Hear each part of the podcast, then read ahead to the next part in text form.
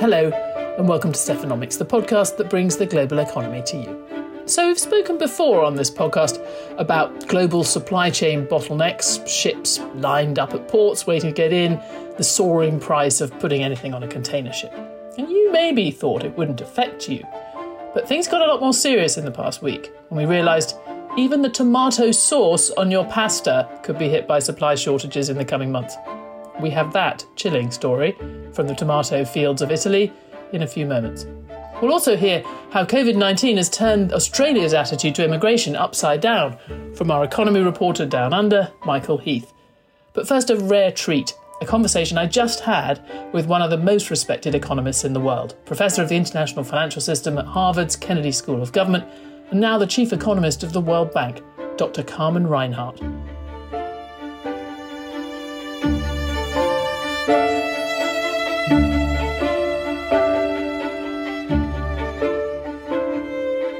Carmen, welcome to this session, and I'm delighted to see you again. Thank you, Stephanie.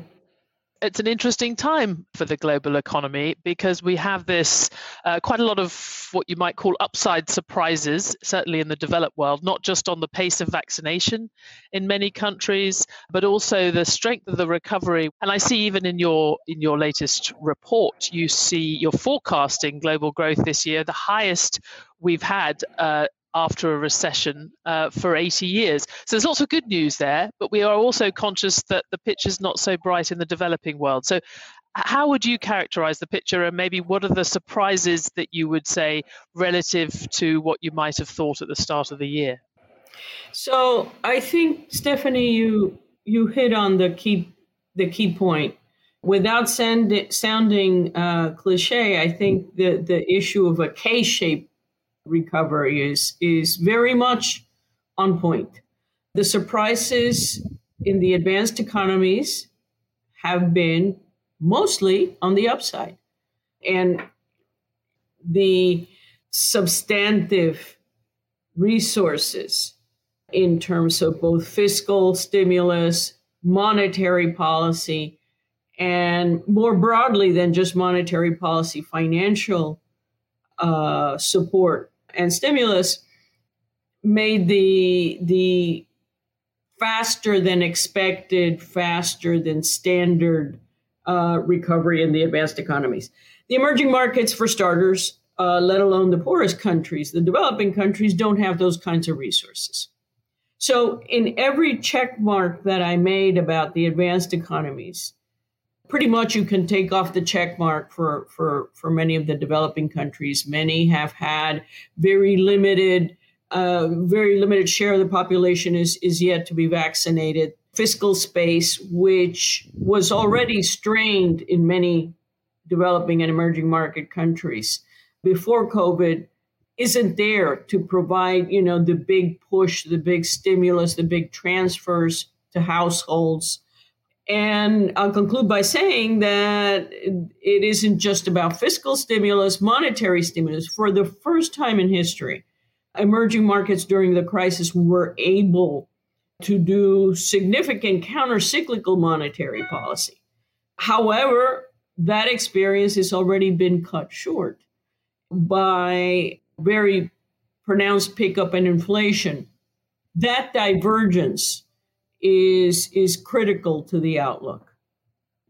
So the question you pose is a very relevant one, given the concerns that we're seeing about, overheating in the U.S. The possibility, the big question mark is the pop in inflation temporary or more lasting? And, for the emerging markets and developing world, they're very impacted by global conditions. The inflation we're seeing, certainly in the US, but we are seeing it globally. I think the core CPI globally is rising at its fastest pace in more than 25 years. So how do you view that? Do you think it's cause for fear or celebration, given how much we've struggled to get inflation rates up in many developed countries? So, I think for the celebration side, you immediately have to think of Japan, right? I mean, they've had decades of first deflation and then undershooting. But before we celebrate too much, I think the question that remains to be sorted out is how much of this is a temporary blip and how much of it sticks. I think the concerns about sticking, I would characterize as threefold. The first one is we don't know what the supply shocks, the lasting supply shocks. COVID has done and continues to create a lot of variation from the normal trade patterns and supply chains. Transport costs have been doing strange things. The second part, of course, is the monetary stimulus at the global level on the scale. And so those two factors, supply side, the multiplier effects of the monetary easing, and the fact that it's a global shock. 2008, 2009 was not. 2008, 2009 was a crisis in about a dozen advanced economies, but not global. I think those three factors raise concerns that the I'm not saying we're off to the races or anything like that, but that I think that there is cause to be concerned that the inflation pickup has more of a lasting component than just transitory rebound / overheating.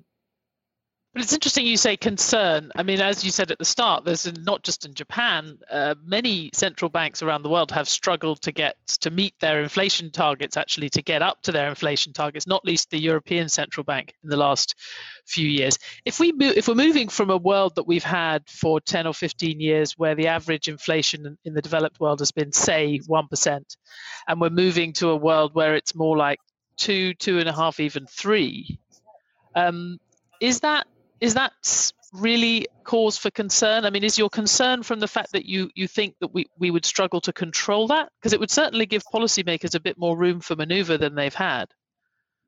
Stephanie, if what you describe is the issue at heart, then indeed it wouldn't be a concern. But I think let's not flatter ourselves in terms of how precise can central banks really hit the nail? As we've highlighted, it's been undershooting for a decade.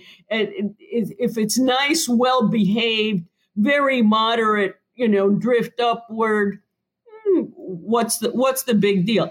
The bigger deal is that the a sufficiently big spike that lasts for sufficiently long would, I think, impact inflationary expectations in a way that, inflation expectations have been really anchored for very many, many years now.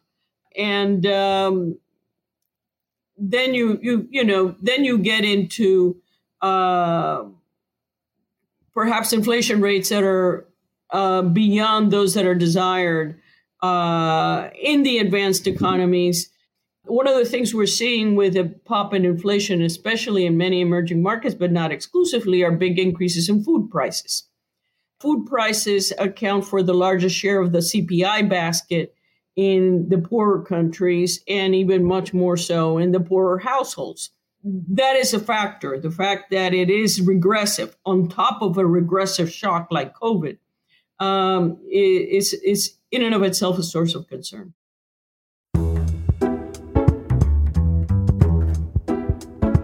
I guess the other big change in the last couple of years, particularly associated with COVID, which maybe we can't quite decide is a good thing or a bad thing, or maybe is a good thing and a bad thing, is this very different attitude towards very large deficits and public borrowing in the developed world. We had seen obviously large deficits in the past, but there's been an embrace of very high deficit spending by developed economies that we've not seen in quite this way before.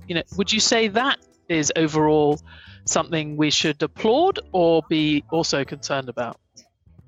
Well, it has elements of both. I mean, I am no fan of debt, but I was and have been more than 100% on board on the need to, during the COVID pandemic, to go in there big. I mean, you know, the point that this was akin to a war, and therefore you react with that kind of stimulus is important. Now, does that mean that I think everything is very benign and we no longer need to worry about debt or any possible deleterious effects? No, I don't think so. But the previous question you had on inflation also, even though inflation is one way eroding debt, if it also is associated with rising interest rates, then the calculus that people have been accustomed to in this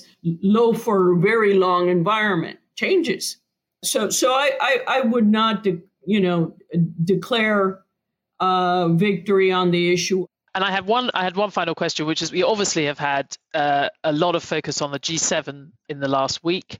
There was much talk, including from the World Bank and the International Monetary Fund, about pushing for commitment from the international community to make sure that you had as many people vaccinated as possible in the developing world, in everyone's interest. What we got instead of the 50 billion that the IMF thinks would be needed, we got somewhat less than $1 billion committed, and we're potentially looking at a very low vaccination rate in the developing world by the end of the year. Was that a failure of leadership, the G7? Were you disappointed? Absolutely. It's disappointment, not just in terms of the scale, but also speed is an issue here. We really are, running a race against variants and virus variants and so on, that the delay, for example, the World Bank supports very much the if advanced economies were to send surplus vaccines sooner rather than later. Again, the issue of timing. So it's a step in the right direction, but I think given the scale of the problem, I think more rapidly, needs to be done. Carmen Reinhart, Vice President and Chief Economist of the World Bank, thank you very much for joining us. Thank you for having me.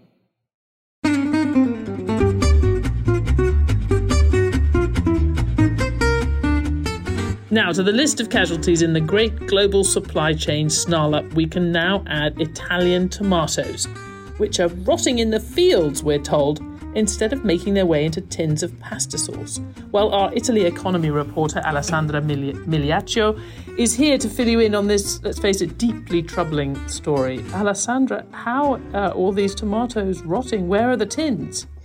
Right, that's exactly the issue. There are plenty of the tomatoes, the basic product, but you don't have the tins because the Chinese economy is absolutely booming. And what they need to make the tins is these particular sheets of metal that are missing. Basically, the Italian producers are telling us that they're asking when the deliveries will come, and the deliveries are not coming. And there's no end in sight, apparently, to the problem. The companies, both Italian companies and foreign companies in India, have said that they can't guarantee anything. And the issue is that this type of product needs to be canned within 36 hours after picking. So once you've lost the time, then you just have to leave them.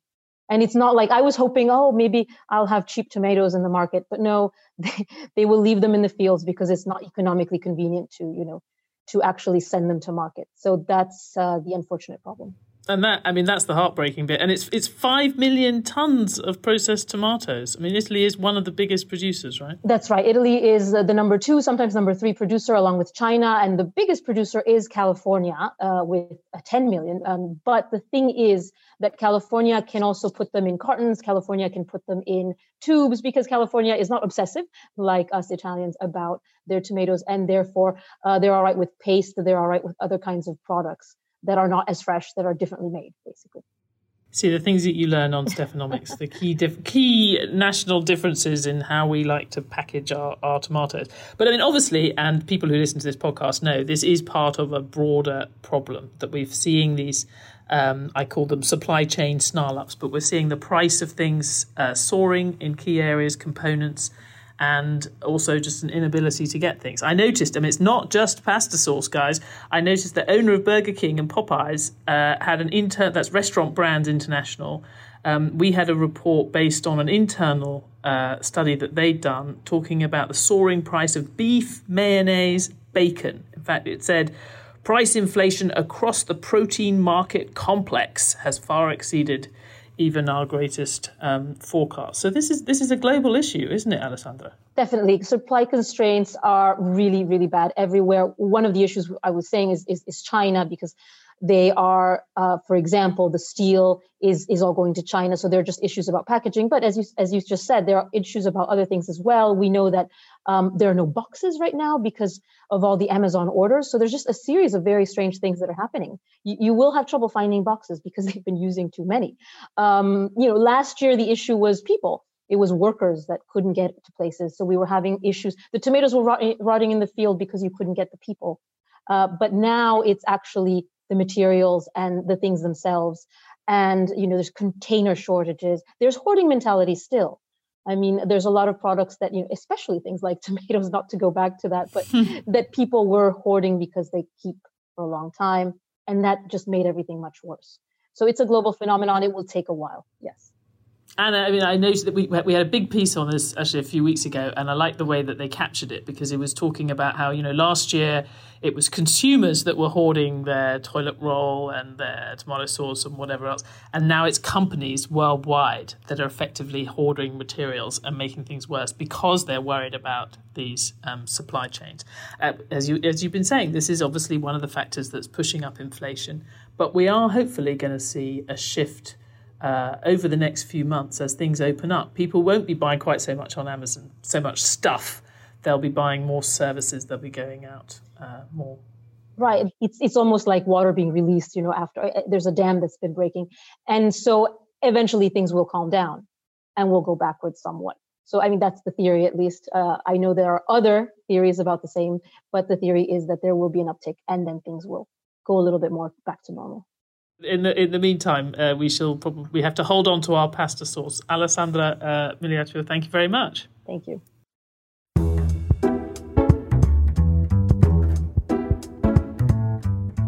For some years now, Australia's been conducting an extreme experiment with high immigration, welcoming inflows of people for a prolonged period that dwarf anything attempted elsewhere. Now, that flow helped to fuel economic growth. To such an extent, the country didn't have a recession for 30 years until COVID-19 finally did it in. But now, after 12 months of closed borders, politicians and the public seem to be rethinking the so-called Big Australia approach. We thought there might be some lessons in Australia's experience for other countries grappling with the difficult politics and economics of immigration. So we asked Australia economy reporter Michael Heath to give us his take. If you're a visitor in this country, it is time, as it has been now for some while, and I know many visitors have, to make your way home and to ensure that you can receive the supports. That was Prime Minister Scott Morrison last year as COVID scale became clear. It sounded innocuous, but to many temporary visa holders hoping to become Australian, it felt like betrayal. Australia has long been a laboratory for immigration, managing the politics of a highly sensitive issue that raises questions over identity and culture. But in recent times, its system has started to go astray as the country loaded up on temporary migrants while offering limited places for permanent residents. Those migrating down under have typically done so in two steps: enter on a temporary visa and then apply for a permanent one under a point system that ranked people's skills, age and so forth. Those points can rise or fall depending on labour demand. But lately they've been rising as permanent visas are directed toward entrepreneurs and high-flying professionals. That's left lots of would-be Australians disenchanted. Actually, we were still in school when the scores started rising.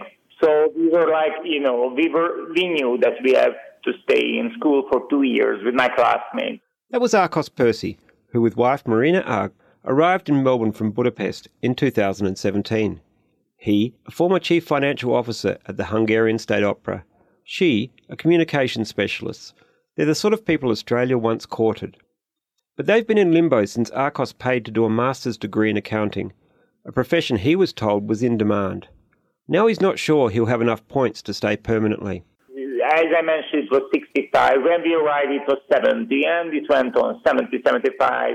And we just calculated that no way we can get there. So it was like, if this trend continues, then we won't have a chance. And none of my classmates actually got their residencies. After 4 years, he and Marina have given up and are headed to Canada, which offered them permanent residency. Australia's system today seems less fair than its original, 75 years ago. At Bonegilla near Albury, they're making new Australians. 840 people from the Baltic states are going to school here, for Australia's migration policy has determined that never again shall our new citizens be forced to fend for themselves. We who were driven from our homes are overjoyed to be welcomed as new Australian citizens. Those horrible years now seem like a nightmare. Many of us have lost all their relatives. Until the end of World War II, Australia's population was drawn almost exclusively from Britain. But after narrowly escaping invasion by Japan, Australia broadened its horizons. In the post-war period, it initiated mass migration under its rubric of populate or perish. Australia opened its doors to European refugees. Jock Collins is a professor at UTS in Sydney and has studied immigration for almost half a century. Australia is one of the great immigration nations of the world. In the post-45 period, after the Second World War, there were only 4 countries that became settler immigration countries, Australia, US, Canada and New Zealand. And as a proportion of the population, we've had a much bigger migration program than any of the other countries. Australia was, however, determined to preserve its British character. It set up the £10 POM program, whereby the government paid most of the fare for Brits to come to Australia.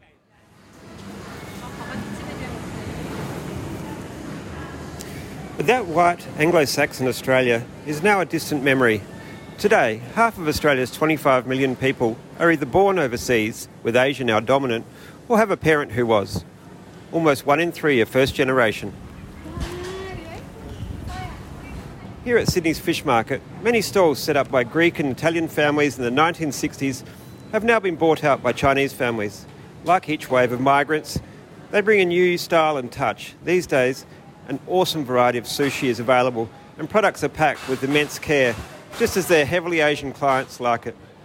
Hi, all closed? Oh, it's okay.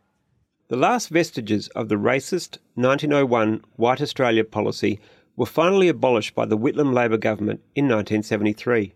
But it took a bit longer to mean something. If it was up to you now, which country would you head for? I think all of us in the world now want to go to Australia. Well, the dominant feeling was that we had to give these people a home, especially people who had been associated with either the Australian embassy or the Australian... That last voice was Conservative Prime Minister Malcolm Fraser, who opened the door to tens of thousands of refugees from Indochina after the Vietnam War. We were leading the world in the 80s and 90s when we were sort of introducing multiculturalism and that sort of settlement policy. Jock Collins, again. There was a time in which Australia was the model that other world countries looked at, particularly as other countries in Europe and elsewhere discovered immigration was an important thing. In 2001, facing a tight election and with rising numbers of people arriving illegally by boat from Indonesia, Conservative Prime Minister John Howard deployed the Navy to stop them. He politicised border control and then rode it to victory. Ironically, that tough border stance allowed his government to ratchet up legal immigration. It was needed, as Australia's economy boomed in response to China's demand for minerals. Between the second half of 1991 and the end of 2019, as Australia's economy set a developed world record for a stretch without recession, its population increased by 45%. The new arrivals and their demand for housing and goods helped the economy surge. The nation had found a sweet spot. The point system attracted smart, educated, younger people from across the globe. Meanwhile, its education industry, the country's fourth largest export, also offered a path to permanent residency for talented students. That appealed to Prime Minister Boris Johnson, who argued for something similar once the UK left Europe. Australia's draconian response to illegal entrance by boat seemed to appeal to President Donald Trump. In fact, Australia is two-faced on immigration, exceptionally severe toward illegal entrants, while generally welcoming toward legal arrivals. The Grattan Institute is critical of the government's approach in a new report. Gone is the time-tested policy of courting young, skilled migrants best placed to succeed down under. Instead, 2/5 of permanent visas now go to entrepreneurs who've brought negligible investment and an untested high flyers program. When this whole crisis started, the whole government and everyone pretends that they have nothing to do with the immigrants. That was Arkos Percy, again. And everyone is here just because they have nothing else to do. So it's like they have no responsibility over this, 2 million temporary visa holders who live here and who have a life here. As Australia moves on from the pandemic, its reputation as a melting pot for the world is changing, and the land down under is grappling with the same immigration challenges as the rest of the world. For Bloomberg News, I'm Michael Heath.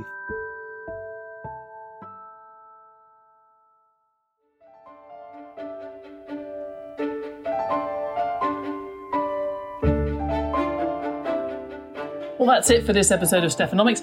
I'll be back next week with a lot more from around the world. And remember, in the meantime, you can get a lot more news and analysis from Bloomberg Economics by following @economics on Twitter. This episode was produced by Magnus Hendrickson, with special thanks to Dr. Carmen Reinhart, Alessandra Migliaccio and William Heath. Mike Sasso is executive producer of Stephanomics, and the head of Bloomberg Podcasts is Francesca Levy.